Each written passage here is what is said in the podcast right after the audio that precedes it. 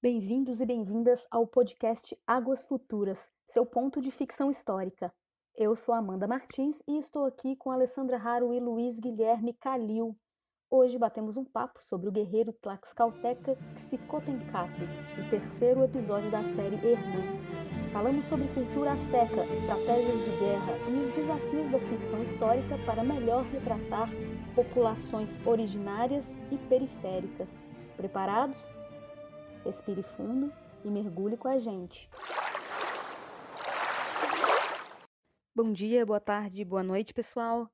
É bom, acho que a gente pode começar aí esse episódio, dar início aos trabalhos, é, de cara já comentando a primeira cena. Quero então assim aproveitar o gancho e dou as boas-vindas à queridíssima Ale Raro, né, que é a professora da Academia Internacional de Cinema.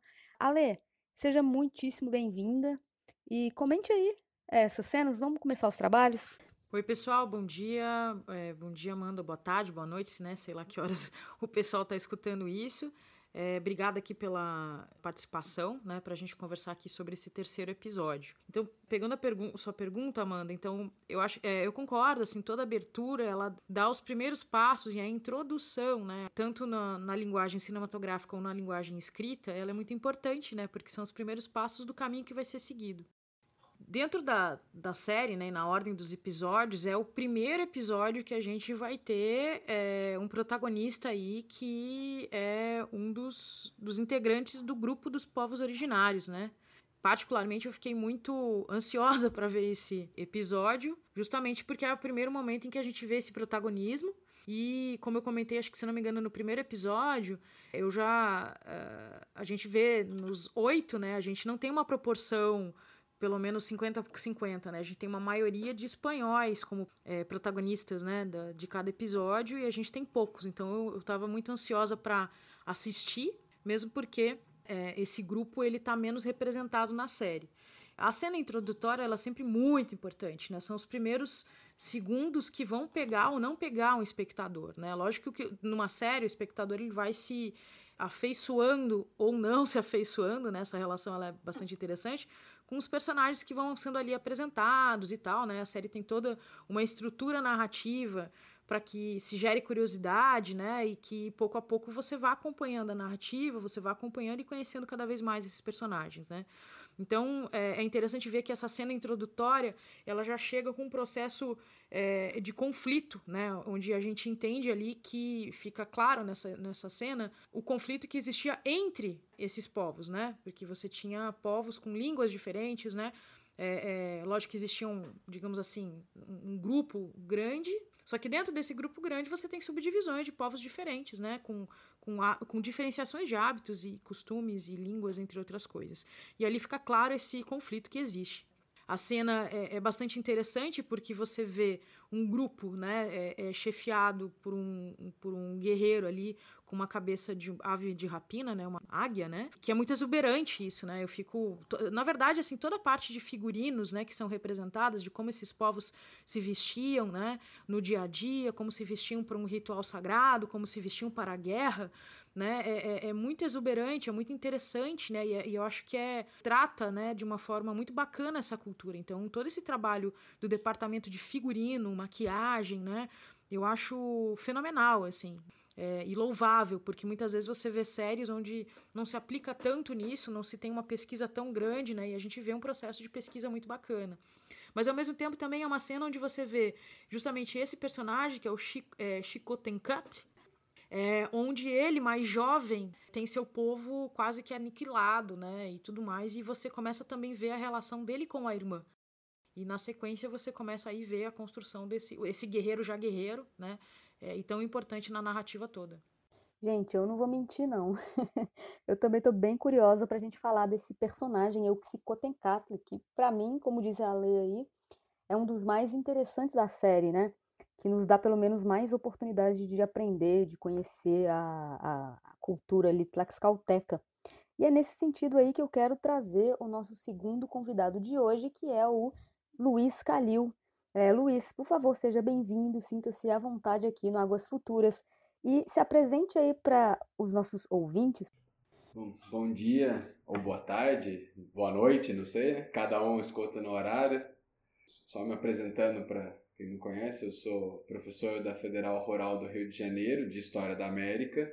Também tenho um podcast, então quem está ouvindo provavelmente gosta disso, né? É um podcast dedicado à história da América, mas daí aos cinco séculos, né? Seja período colonial, história recente, século XIX, que se chama Hora Americana.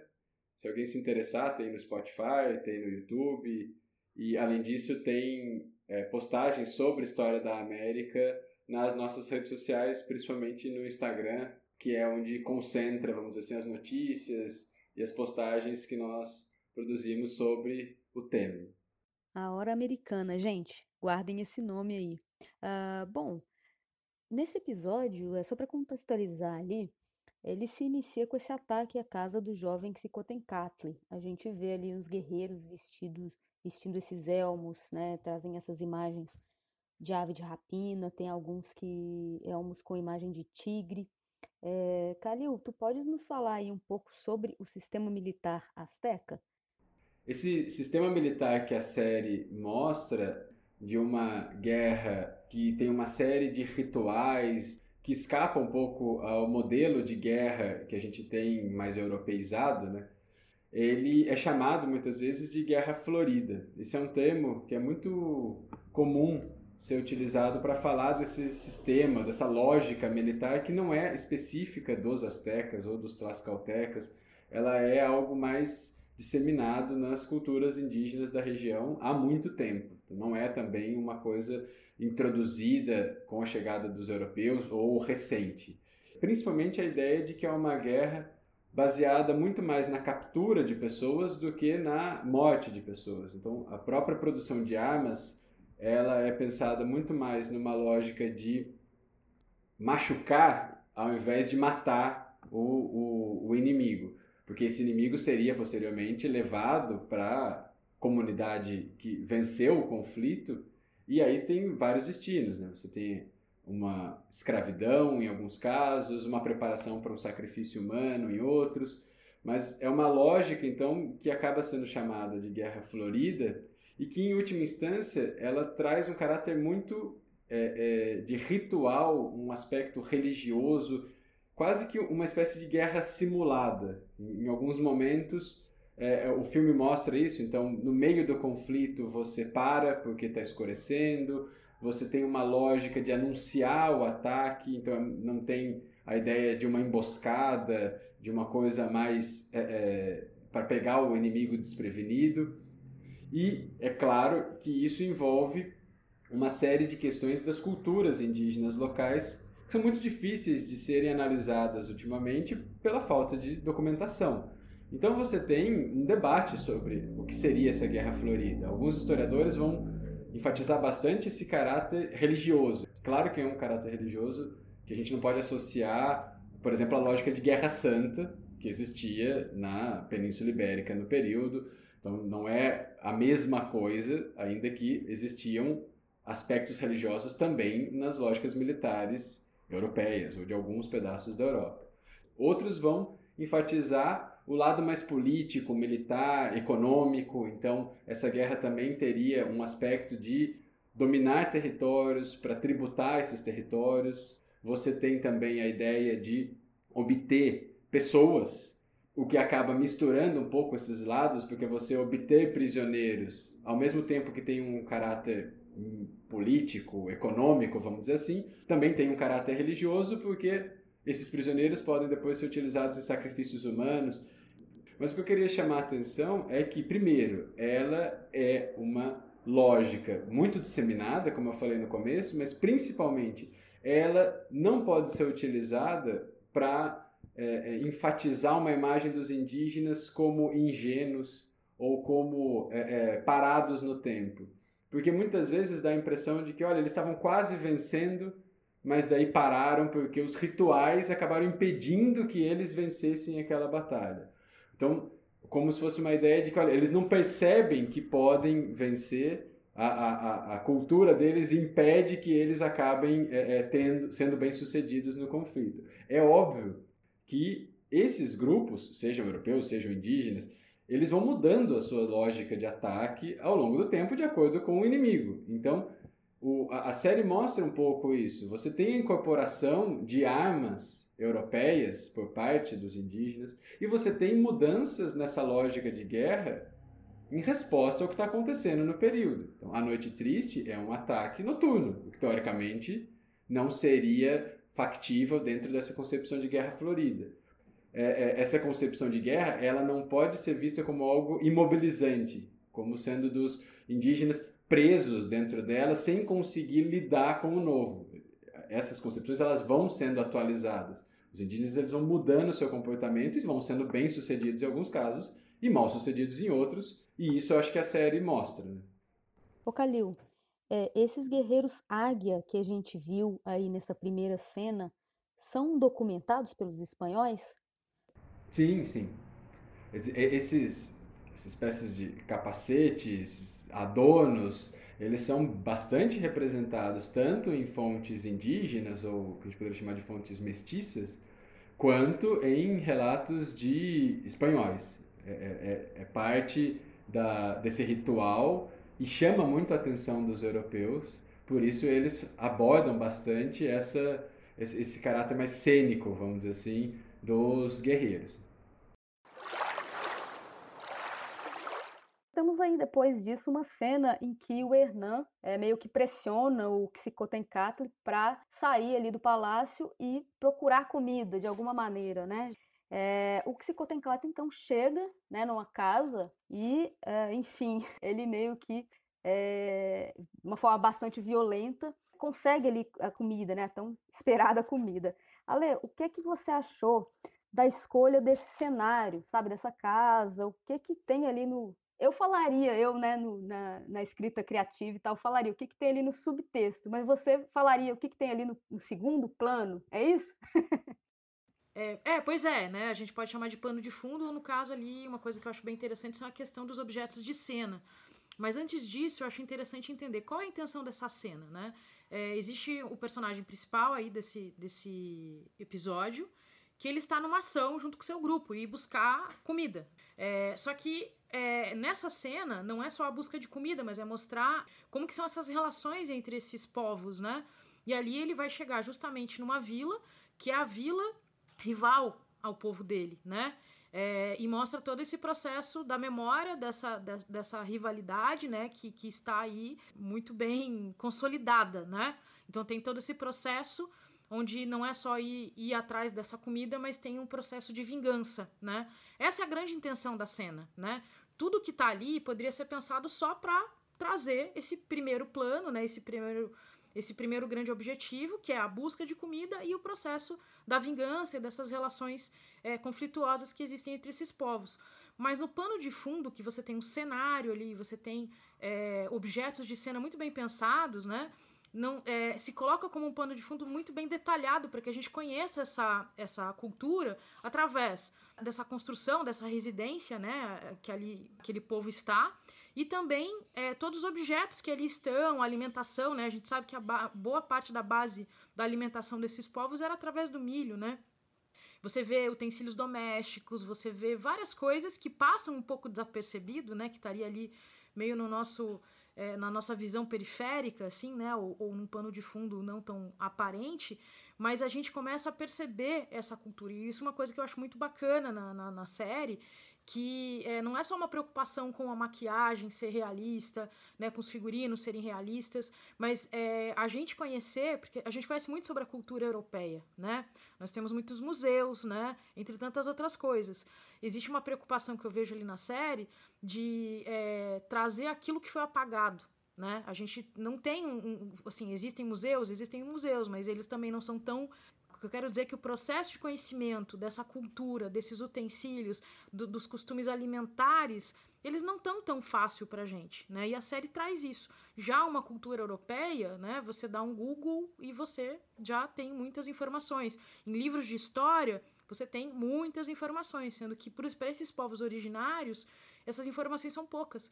Então, numa cena onde a intenção é só né, basicamente mostrar a busca pela comida, o conflito e a vingança, mesmo com isso, tem uma grande preocupação com cenário e objetos de cena que é, é, nos traz informação sobre essa cultura tão complexa e tão bela. E achei interessante nessa cena que ele percebe ali no fundo que tinha ali aquela, aquela espécie de máscara, né, da, dos guerreiros águia. Então ele já, já liga o cara com, com o inimigo, né? Talvez se fosse uma casa assim de um camponês, ele não teria ficado com aquele ódio tão arraigado ali.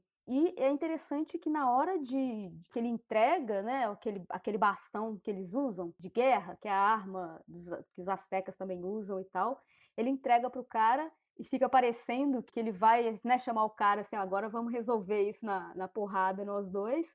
E ele saca uma faca, ao invés disso, ele saca uma faca e mata o cara, né? Eu, eu fiquei com a impressão que talvez isso pode ser uma, uma metáfora legal ali, porque no episódio anterior alguém deu essa faca para ele, né? Algum espanhol deu essa faca e falou assim: oh, isso aqui se é uma arma, é uma arma de verdade, isso aqui mata, saca?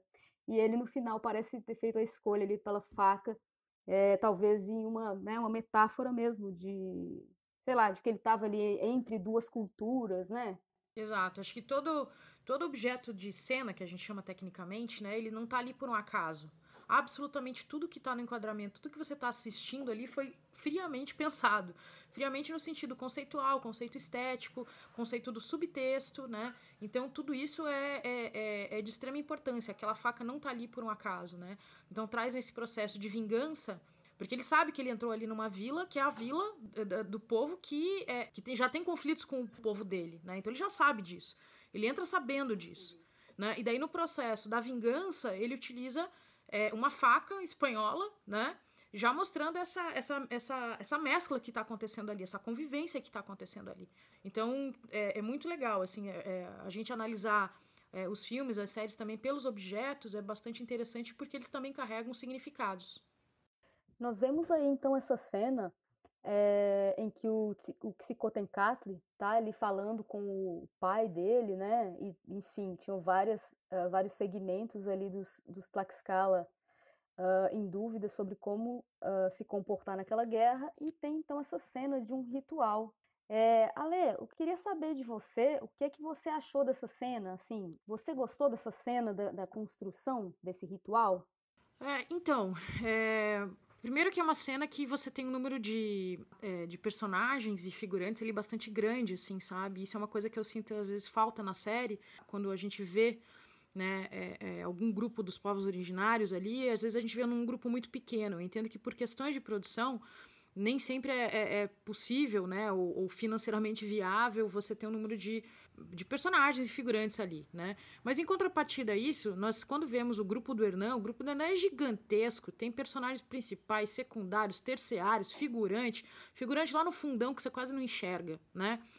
E na verdade, eles, até onde eu sei, o grupo do Hernan, comparado com essa população que ali está, é menor, né? Então eu gosto muito dessa cena porque, é, parece que o Hernan é ele tem mais gente do que a, o povo que mora lá, né? Então eu acho isso uma contradição, eu acho que é, é, não me agrada muito. Essa cena, quando eu vejo, eu vejo uma reunião para tomar decisões, né? Onde tem um conflito de ideias ali, né? Um, um, tem um que acha uma coisa, o outro acha outra e tal, e a decisão vem através de. Né, ela, ela começa a, a, se chegar numa decisão a partir do momento que você tem o xamã, né, o líder espiritual desse grupo, fazendo uma espécie de um, de um ritual. Né? Quando nós, ocidentais, né, especialmente se nós temos, não temos liga, ligações tão fortes com antepassados é, indígenas, a gente tem uma, uma. A gente meio que mitifica um pouco esses rituais. Né? Do pouco que eu sei, do que eu estudo assim, de xamanismo, assim, dentro da, da modéstia do meu conhecimento, esses rituais eles não são necessariamente sempre suntuosos, entre tantas outras coisas. Isso é meio que é o dia a dia deles, né? E eu gosto dessa cena porque traz uma simplicidade desse ritual. Lógico que é um momento importante, sabe se vai se entrar em conflito direto ou não vai se entrar. Ali tem que tomar uma decisão. Eles sabem que a situação não tá boa. Provavelmente um caminho ou outro vai não vai ser fácil, né? Então isso está claro para todos eles ali. Né? E quando chega nesse impasse, é, de uma forma muito natural, sem vamos anunciar que vamos fazer um ritual, não, nem se anuncia, a coisa começa a acontecer naturalmente, e isso dentro dos povos originários é muito bacana, porque é natural, é quase como se respirar, né? E você tem essa, essa, essa cena onde alguém traz uma pedra quente, né? E você tem esse xamã, né? Colocando a saliva ali para poder começar a se conectar de alguma forma com essa espiritualidade, para ter alguma resposta, algum caminho, né? Para se chegar a alguma conclusão. É, outra coisa que eu acho muito interessante é que esse xamã que é um líder, né? Ele é muito importante dentro dessa comunidade e ele é uma pessoa cega e já bastante debilitada. Diferente dos europeus. Né? Os europeus, normalmente, eles procuram que... É, eles reconhecem líderes e tudo mais quando eles são fortes e tudo mais. Quando a velhice começa a vir, normalmente não é que ele, essa pessoa é destituída, né? Mas ela começa a é, aportar menos, né? E você vê ali um cara, né? Que, que, que é um xamã, de uma idade bem elevada, é, com, com uma debilidade até de, de se locomover e cego, participando desse processo todo de uma forma muito respeitosa e tendo seu poder ali, dentro. Poder, eu digo assim, poder de participação. Então eu acho uma cena muito bacana é, e eu gosto da simplicidade de como acontece sem ser algo suntuoso, né? É, a cena começa num conflito num plano sequência, né? E plano sequência é muito interessante, porque você não tem cortes, a câmera gira, gira ali em torno da, da discussão, um acha uma coisa, outro acha outra e tal. E no momento em que vem o xamã, começa a se cortar em planos né, para se detalhar um pouco mais isso, mas traz todo um processo de simplicidade que eu acho que está sim ligado, eu acho de certa forma assertivo, porque quando a gente se representa os europeus, tem uma forma de representar eles. É, quando você representa os povos originários, também é interessante que, é, tecnicamente, esteticamente, conceitualmente, se represente para que você, é, né, o espectador que está ali assistindo, né, veja essa diferença cultural. Então, assim, eu gosto muito dessa cena, acho ela muito interessante. E principalmente porque tem um número muito grande é, de, de atores ali, né? De, de sejam eles é, principais, secundários ou figurantes, né? Porque a gente sabe, essas populações, a população era muito grande, é só ver pelo tamanho das cidades, era muita gente morando ali. Então, é, eu gosto muito quando aparece isso, e, não é toda hora que aparece isso na, na, na série, né? É, eu entendo que existem economias que têm que ser feitas, viabilizações e tal, né? Mas é, eu acho um pouco falha Sim, sim, bacana esses pontos aí que você traz a. É, eu acho que é até uma boa oportunidade para eu puxar uma curiosidade aqui que, que eu encontrei aí pesquisando sobre esse passado, é, é de que uh, o Xicotencatli, ele era chamado pelos espanhóis ou de Xicotencatli é, segundo, o jovem, e enquanto que o, o pai dele, né, que é esse xamã aí que você que você comenta, Ale, ele era chamado de Xicotencatl I, o velho, e ele era ali o grande líder da chamada Confederação de Tlaxcala. É, o, um cronista chamado Diego Munhoz Camargo, ele conta que quando é, Xicotencatl, o velho, conheceu Hernán Cortés, ele contava já com 120 anos de idade e que ele só podia ver o Hernan se um ajudante levantasse as pálpebras para ele. É, esse Diego Munhoz ele escreve um livro chamado História de Tlaxcala, que é um códex uh, ilustrado que fala aí sobre a história religiosa, é, cultural e militar de Tlaxcala. E segundo ele diz, uh, ambos, né, o Xicotencatl I e II foram fundamentais aí para aliar o seu povo com os espanhóis de Hernán Cortés. É, eu até vou aproveitar esse gancho aqui que a gente está falando já né, de ritual e fazer uma pergunta aí para o Luiz Calil. É, Luiz, nesse episódio, o Xicotencatl e os seus guerreiros, é, aí já na linha do tempo presente, eles roubam um corpo lá, né, do guerreiro águia e a, se alimentam desse corpo. É, a cena não lembra muito assim o que a gente espera de um ritual Parece que eles simplesmente fazem uma sopa lá com o corpo, né? Eu achei uma coisa assim meio. Bom, o que, que você achou? Né? Qual que é o objetivo aí de comer essa carne? É, há diferenças entre o, sac o sacrifício asteca e né, tlaxcalteca? Você pode explorar aí um pouquinho essas questões? Então, é, essa cena, ela provavelmente faz uma referência ao pozole, que é um, um prato, até hoje, consumido no, no México, obviamente sem carne humana, mas que alguns relatos é, apontam que no período pré-colombiano e nesse começo né, de século XVI era um, um, prato feito em alguns momentos com carne humana, principalmente de, de inimigos, de guerreiros capturados que acabavam sendo consumidos por um aspecto ritual. Eu acho que é importante quando pensar é, em nesses hábitos, nessas cenas de antropofagia, que você tem basicamente dois braços. Né?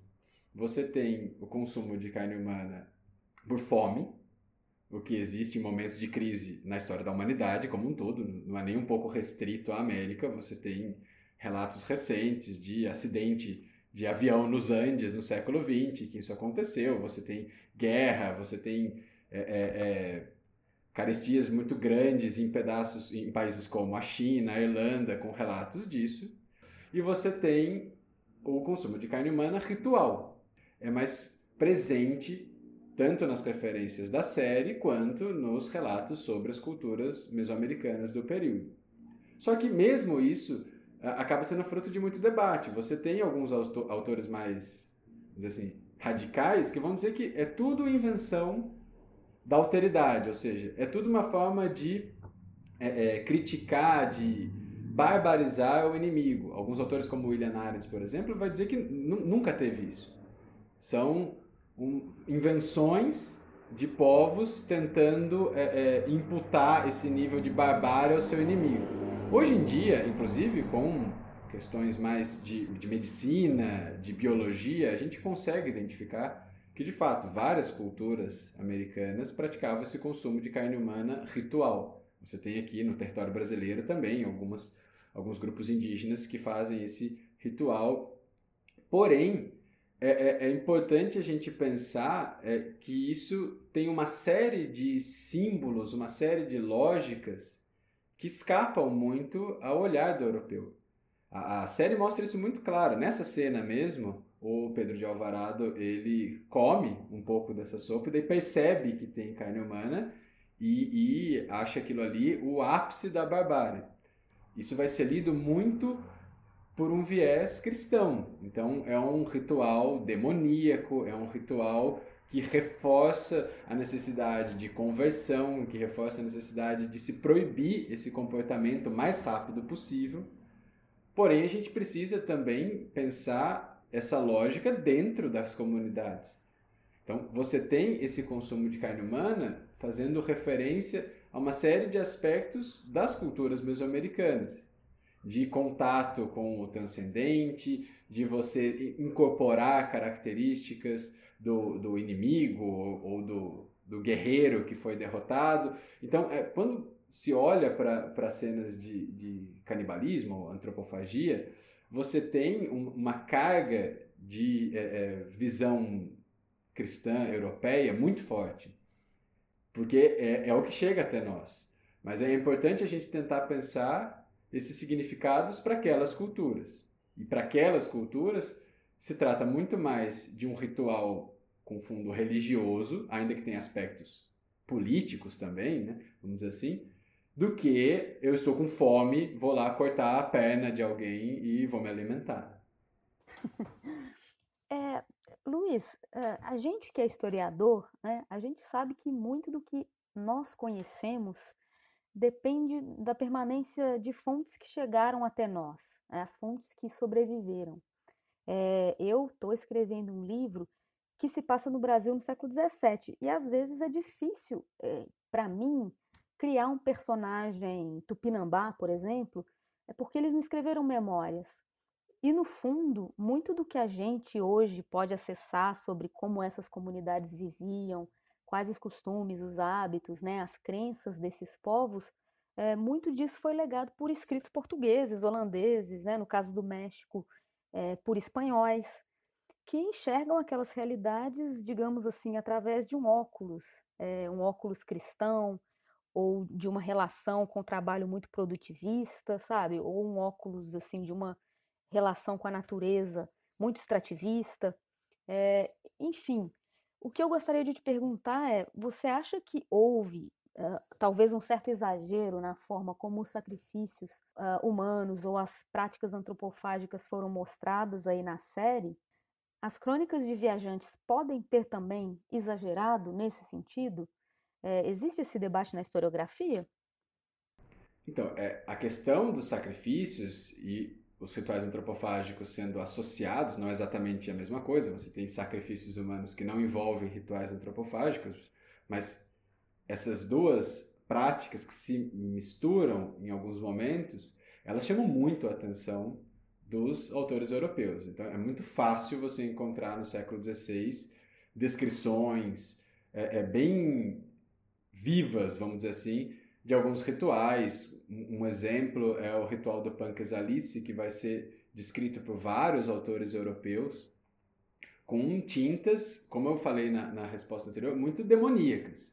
Então, é um ritual em que é, é esses indígenas estão sendo é, é, guiados por forças demoníacas que os leva a retirar o coração da, das suas vítimas, em alguns casos decapitar essas vítimas, retirar a pele dessas vítimas.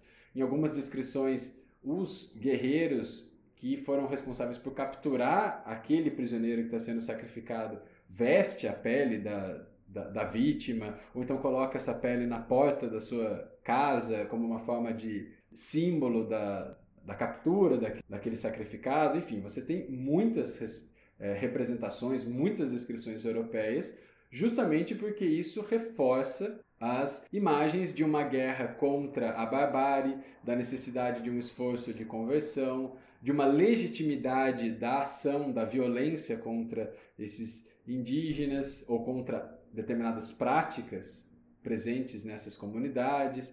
Então você tem isso muito forte. Mas você também tem, em alguns casos, leituras um pouco diferentes.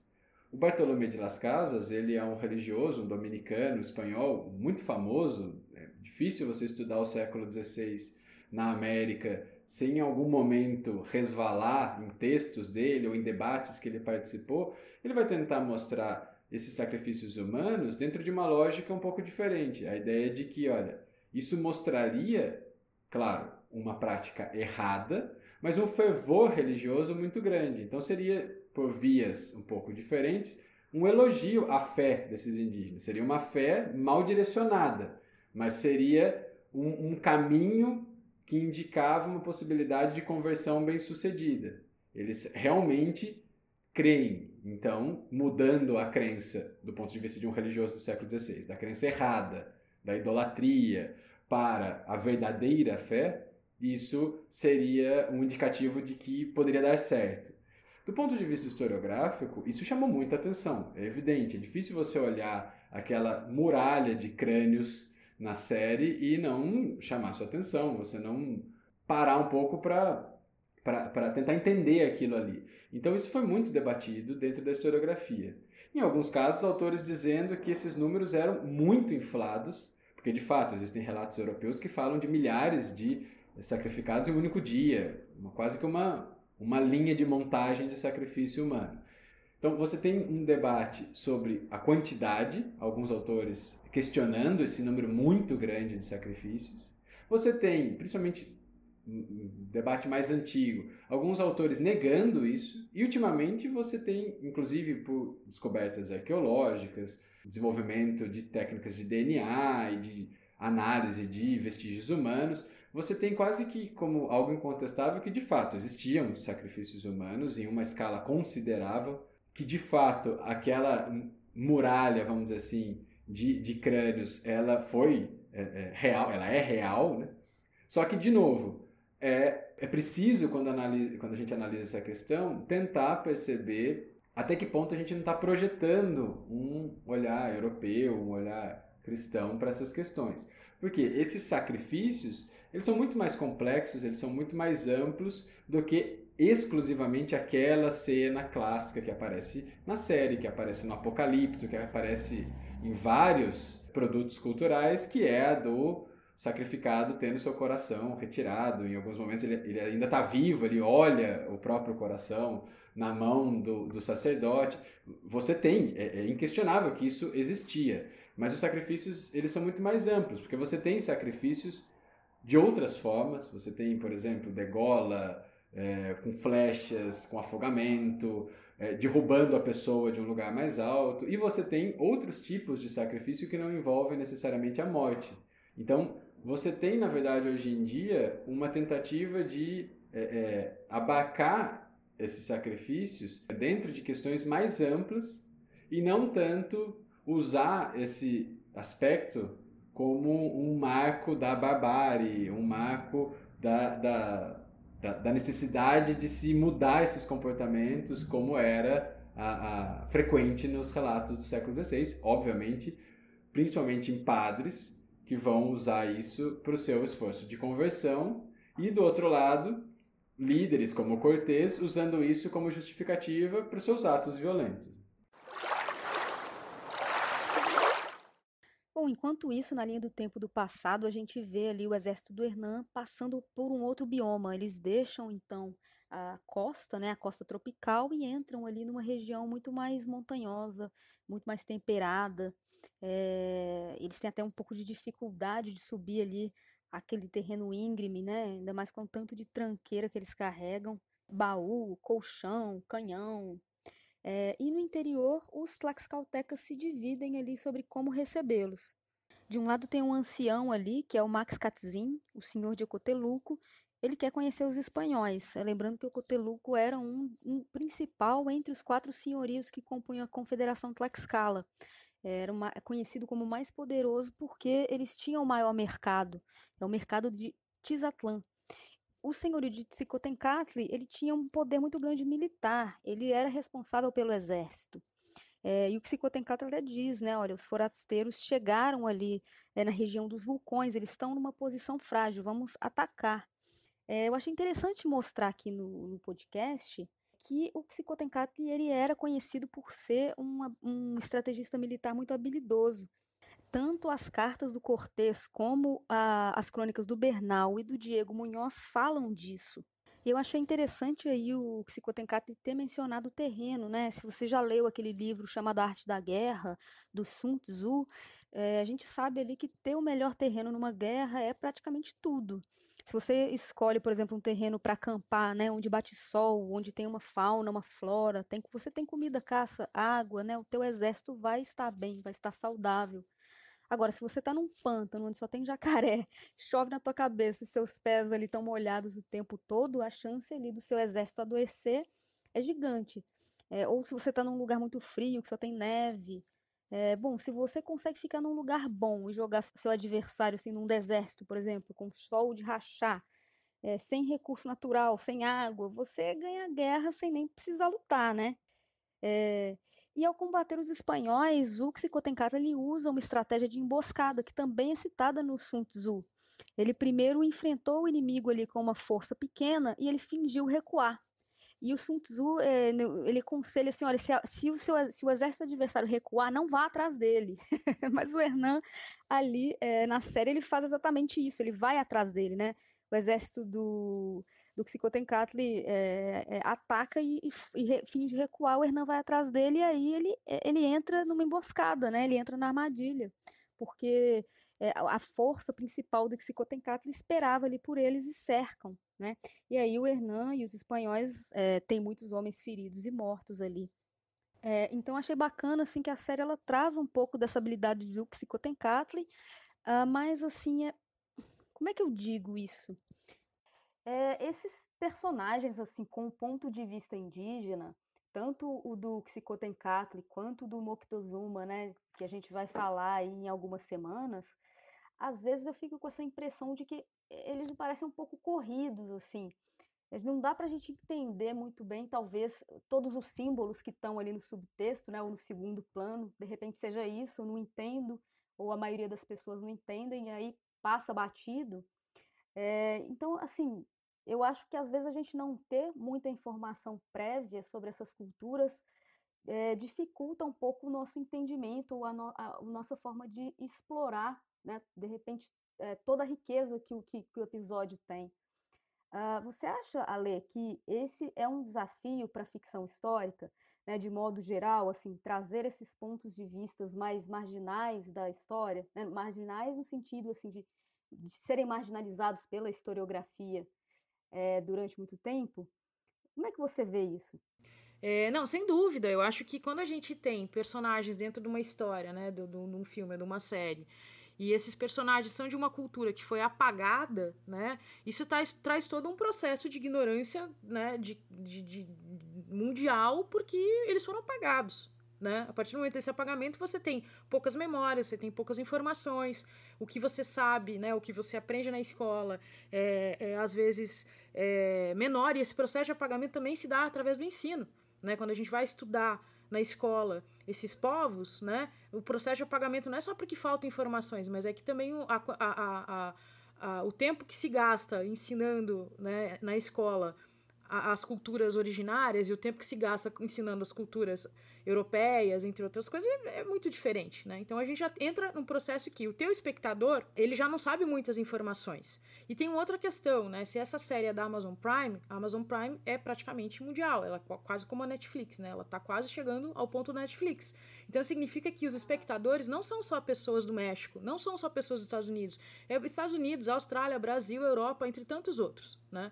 Então, é, no processo narrativo, quando você constrói os, os personagens, você tem que trazer essas informações. O quão mais é, desconhecida é essa cultura, mais complexa é a explicação para que o teu espectador entenda. Então aí eu volto a falar, né? Eu acho é, é, é uma coisa que me chateia muito na série. Eu tenho várias coisas muito legais, mas tem pontos que me chateiam, que é por que, que não tem pelo menos 50% de, de, de episódios sobre esses povos originários, né? Você tem uma, uma defasagem ali. Então já não ajuda muito nesse processo de compreensão. Quem não é mexicano ou quem não é ancestral desses povos, a gente é muito ignorante nesse processo todo. Então a série tem essa obrigação de explicar isso. É, tem uma cena ali, por exemplo, em que o próprio Psicotencatl, ele tem um pingente assim, no, ele tem um cordão com um pingente. E em várias cenas ele aparece assim, ou beijando esse pingente. Tem uma série que ele está diante do Hernan, o Hernan segurando o pingente da cruz e ele segurando dele. E eu não faço ideia do que significa aquele pingente, ao passo que a grande maioria do Ocidente sabe muito bem o que é que significa uma cruz. Então, assim, é, é, às vezes, de fato, né, tem um subtexto muito grande para a série mostrar que é difícil, né? É difícil mostrar isso sem criar a, aquelas cenas assim, como se diz, infodump, né? Que é você ficar praticamente assim muito pedagogicamente explicando o que, que é o quê é, e atrapalhando o ritmo, mas ao mesmo tempo, às vezes a gente fica com essa sensação aí de que está corrido. Né? De repente, se tiverem mais séries sobre esses temas, a gente é, pode também ir, se, ir conhecendo aí aos poucos uh, mais sobre esse subtexto que é importante para gente, a gente explorar, né, de fato, todo o potencial daquela experiência. É, eu acho que tudo está ligado a códigos, código e capacidade de codificar e descodificar. Eu acho que o código do pingente, ele até eu concordo com você, mas de qualquer forma eu acho que ele é um dos mais fáceis, né? Porque para nós ocidentais, algo que está numa corrente, onde você coloca ali, você tem uma certa importância. E qual é o código que nós ocidentais em geral, né, é, interpretamos? E na hora que ele beija ou dá algum tipo de, de importância para aquele, aquele código, é algo que é importante ou é sagrado, assim como a cruz é sagrada. Só que tem outros códigos muito mais complexos que estão relacionados às vestimentas, aos colares. Você tem diferença de colares, por exemplo, que não são necessariamente pingentes, que você que você vê o personagem pegando naquilo, é como se fosse um amuleto, né? Então aquele código, a gente entende, é um amuleto, mas é, o código, por exemplo, dos sacrifícios, ele acho que ele passa muito batido, por exemplo.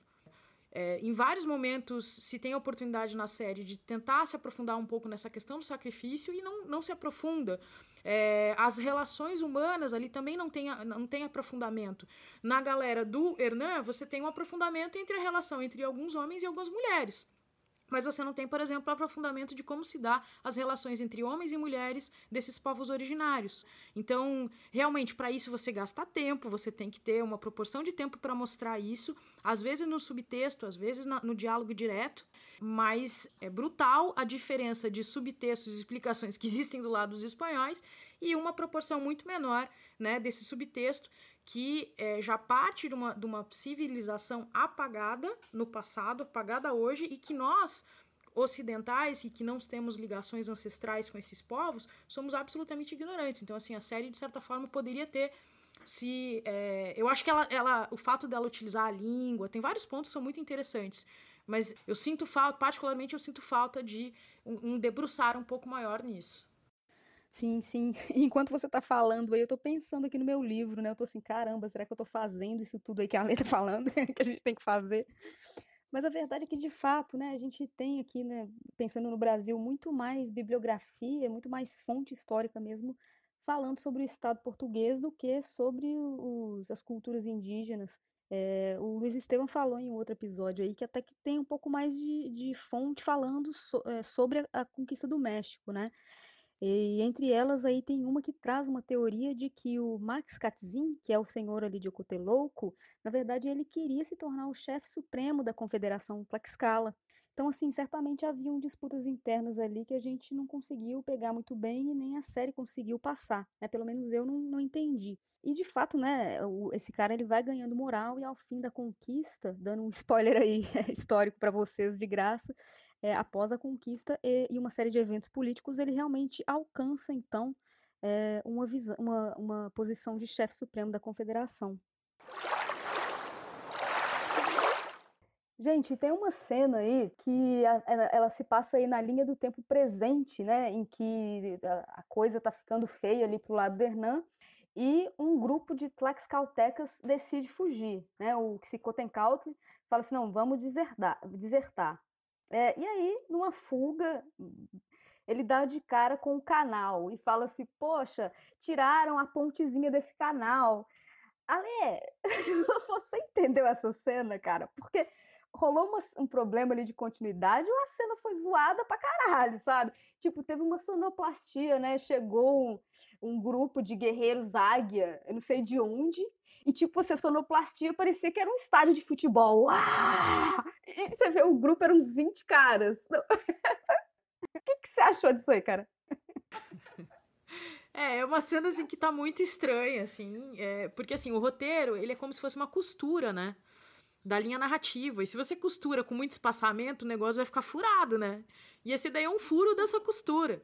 Que os caras, ok, eles resolvem sair porque, enfim, não tá favorável ali, vamos sair daqui. E daí o primeiro ponto que eu acho super estranho é como é que esses caras que são dali, que conhecem esses lugares, que já passaram por ali, esqueceram que tinha aquele canal. Se os espanhóis esquecem, tudo bem, porque eles não são desse ambiente, eles não conhecem essa arquitetura, esse é um canal construído, obviamente, que a gente percebe ali. Isso não é natural.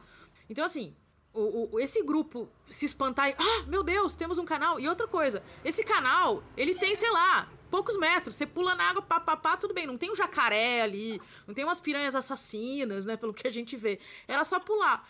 Daí o que acontece? Vem mais estranheza ainda e essa costura fica mais furada ainda quando vem uma galera, né, é, é, é, de um grupo rival berrando atrás dos caras e eles param pau. E realmente a sonoplastia aí parece que assim é uma porrada de gente. Na verdade não é tanta gente assim. Pois é, eu mesma não tinha noção nenhuma da importância do áudio. Eu fui começar a entender, cara, como que isso é central mesmo no, no audiovisual quando eu vim morar aqui na Bélgica. Eu vim começar meu doutorado de sanduíche aqui e fiquei hospedada duas semanas na casa da Anne-Marie.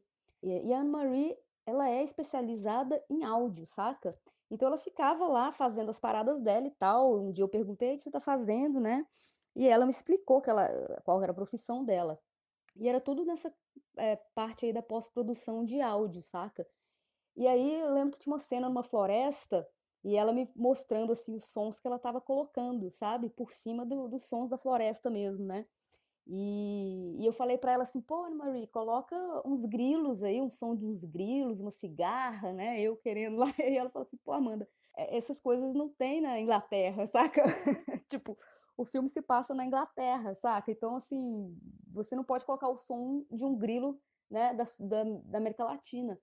Então, assim, é, é, eu comecei a realizar, cara, que é um trabalho realmente super complexo, né? Você tem que ter até uma pesquisa também dos sons do ambiente daquele lugar e tal.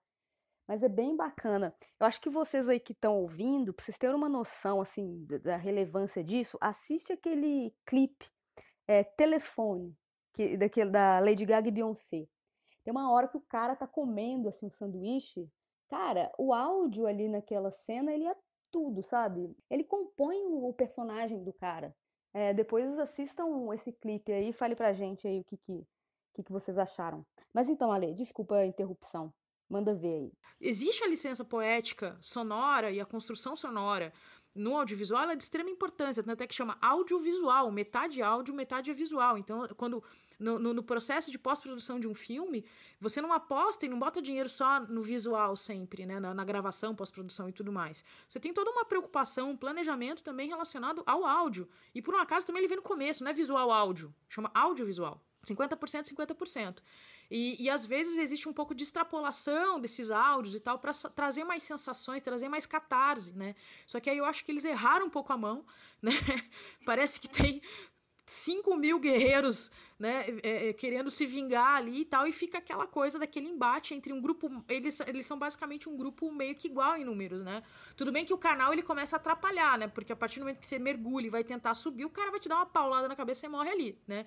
Mas é, é uma cena muito estranha desde o início, deles esquecerem que aquele canal existe e vir né, do além, sem, sem, sem saber, né, sem uma grande justificativa, não tem uma narrativa amarrada, né, por que, que eles vão ser atacados por aqueles outros, né, então realmente é aquilo, narrativa de um roteiro é uma costura, ou você faz uma costura bem feita, ou às vezes você tem furos. Numa série, você manter uma costura perfeita e tal, às vezes tem falhas, acontece essas falhas, né? Mas é, é, é não estou justificando, não acho que, é, é, que acontece, é normal, sim, sim, acontece, mas é o tipo da coisa que tira um pouco da, o espectador da catarse, sabe? O espectador meio que sai dali, né? Então, e esse não é o intuito de uma narrativa audiovisual. É, no meu caso ali, eu, eu assisti a cena, eu comecei a rir, sabe? Não, não consegui entrar na cena justamente por causa desse, desse excesso. E outra coisa, cara, os guerreiros águia, vamos supor, o canal tá ali, né? Ou seja, entende-se que não se pode passar, certo? Então, qual que é o medo que eles estão, que os águias estão correndo para cima deles como se fosse assim uma infantaria, né? Não faz o menor sentido, porque se, se fosse assim, eles seriam, sei lá, atacariam com flecha, com lancha, lança, né? Alguma arma à distância. o negócio foi totalmente assim, what the fuck. É, eu acho que, que eh, queriam mostrar a dificuldade, né? Por exemplo, eles tentam sair, fugir, mas não conseguem e tal, né? E daí, quais, daí você tem recursos narrativos para isso, né? Inventaram esse recurso ali. Só que ele ficou muito desencaixado mesmo, né? Eu acho que eu entendo a intenção da, da, da cena é: vamos tentar fugir, vamos sair daqui. Não vamos conseguir. Né? Qual é o fator que não faz conseguir? Né? É, é, é os rivais chegarem com tudo. Só que, enfim, a costura ali ficou meio furada. Gente, infelizmente o nosso tempo está acabando aqui. É uma pena para mim, porque eu estou adorando o papo. É, mas é, creio que é o momento da gente ir finalizando. Também não podemos extrapolar muito. Já estou explorando demais vocês e os nossos ouvintes. Acho que o podcast já deve ter quase uma hora aí. É, então vamos chegando aos finalmente. Ale, muitíssimo obrigada mais uma vez pela tua presença. Eu adoro falar contigo. Você é sempre super mega bem-vinda. E deixa aí os seus recados finais para a galera. Legal, Amanda. Obrigada aí por, por estar junto com vocês aí nesse, nesse, em mais um episódio. É sempre prazeroso conversar, discutir, trocar ideias sobre essa série aí que é muito bacana e tem várias questões é, importantes, né, para a gente trocar ideia. Para quem quiser continuar conversando sobre a série Hernão, quem quiser conversar também sobre questões audiovisuais, né, entre tantas outras coisas, eu me disponibilizo aí. É só me mandar um direct pelo Instagram. Vocês me acham pelo Alessandra com dois S, ponto raro, H-A-R-O. É só me escrever por lá que a gente bate um papo. É isso aí, Ale. Muito obrigada, viu, por estar aqui com a gente de novo. É uma honra ter você aqui, cara. Adoro te ouvir. É, Luiz Calil, agradeço também a sua participação. Espero que você volte. É, tenho certeza que o pessoal aí de casa gostou também de te ouvir. E, por favor, né, deixe os seus contatos, fique à vontade aqui. Como é que as pessoas conhecem o teu trabalho?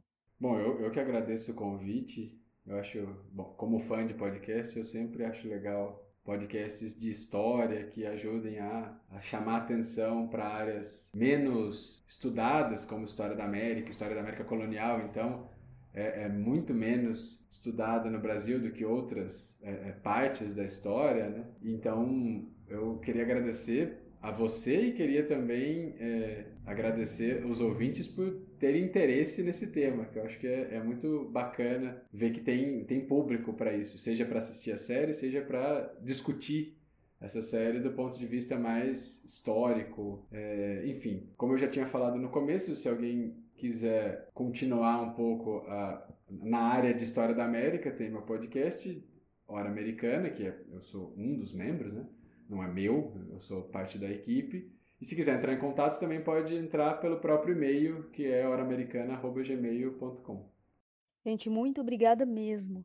É, e, bom, pessoal, se vocês quiserem entrar em contato comigo, me sigam aí nas redes sociais, no Twitter e no Facebook, eu tô como afuturas, e no Instagram como águasfuturas.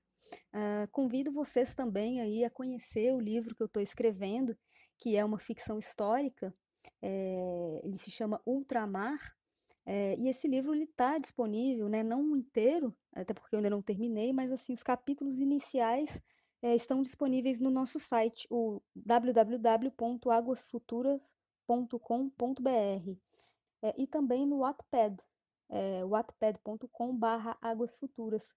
Sintam-se à vontade, então, para comentar, para ler, para falar o que é que vocês gostaram ou não, né? Deem sinal de fumaça, porque é, vai ser um prazer muito grande trocar ideias sobre esse trabalho. Bom, gente, com isso a gente chega aí ao fim do episódio 3 aí do nosso podcast. É, eu gostaria de agradecer a todos e todas que ficaram até aí com a gente. Quero mandar um abraço para toda a equipe da HH Magazine que abraçou aí o nosso podcast e nos dá todo o apoio desde o começo. Um salve aí para o Rodrigo Machado, Tamara Rodrigues, Mariana Mello e da Sesquim, Larissa Ivo, Luísa Miranda, Júlio Araújo e ao Ricardo de Aquino. Gente, muito obrigada pelo carinho, viu? E gostaria de fazer um agradecimento muito especial ao pessoal do projeto Clio, História e Literatura.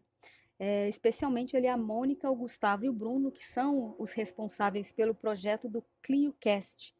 É, esse, é, o ClioCast, né, ele é um podcast muito legal, que é também sobre história, é, e eles têm uma sessão que se chama Jabá do Bem, ou seja, eles abrem espaço para é, podcasts aí iniciantes, como Águas Futuras, é, serem divulgados. E eles foram os primeiros assim a toparem, né, abrir espaço para a gente. É, então eu agradeço muito aí a vocês, gente, do ClioCast, por essa oportunidade. É, e às vezes assim pode parecer pouco, né? Mas esses pequenos gestos eles incentivam muito. Por último, pessoal, muito obrigada mesmo por terem ficado aí com a gente e entrem em contato aí, conta o que, que vocês acharam do, desse episódio de Hernan, é, que, que cena que vocês curtiram, que cenas vocês acharam zoadas ou se vocês discordam da gente.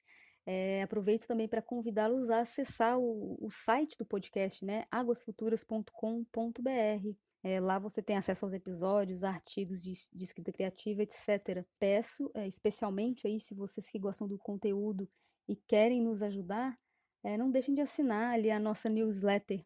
Fiquem tranquilos que a gente não, não envia tantos e-mails, não, viu? Um e-mail por, por mês já é muito mas a gente está com um projeto em mente e seria muito bacana ouvir o que, que vocês acham dele antes de seguir adiante.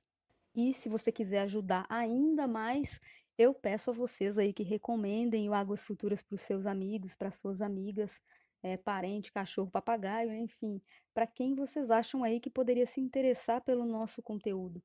Por hoje, então, é só. Aguardo vocês na semana que vem para a gente falar sobre o episódio 4 narrado pelo ponto de vista de Bernal, um dos mais famosos cronistas espanhóis aí do século XVI. Até semana que vem.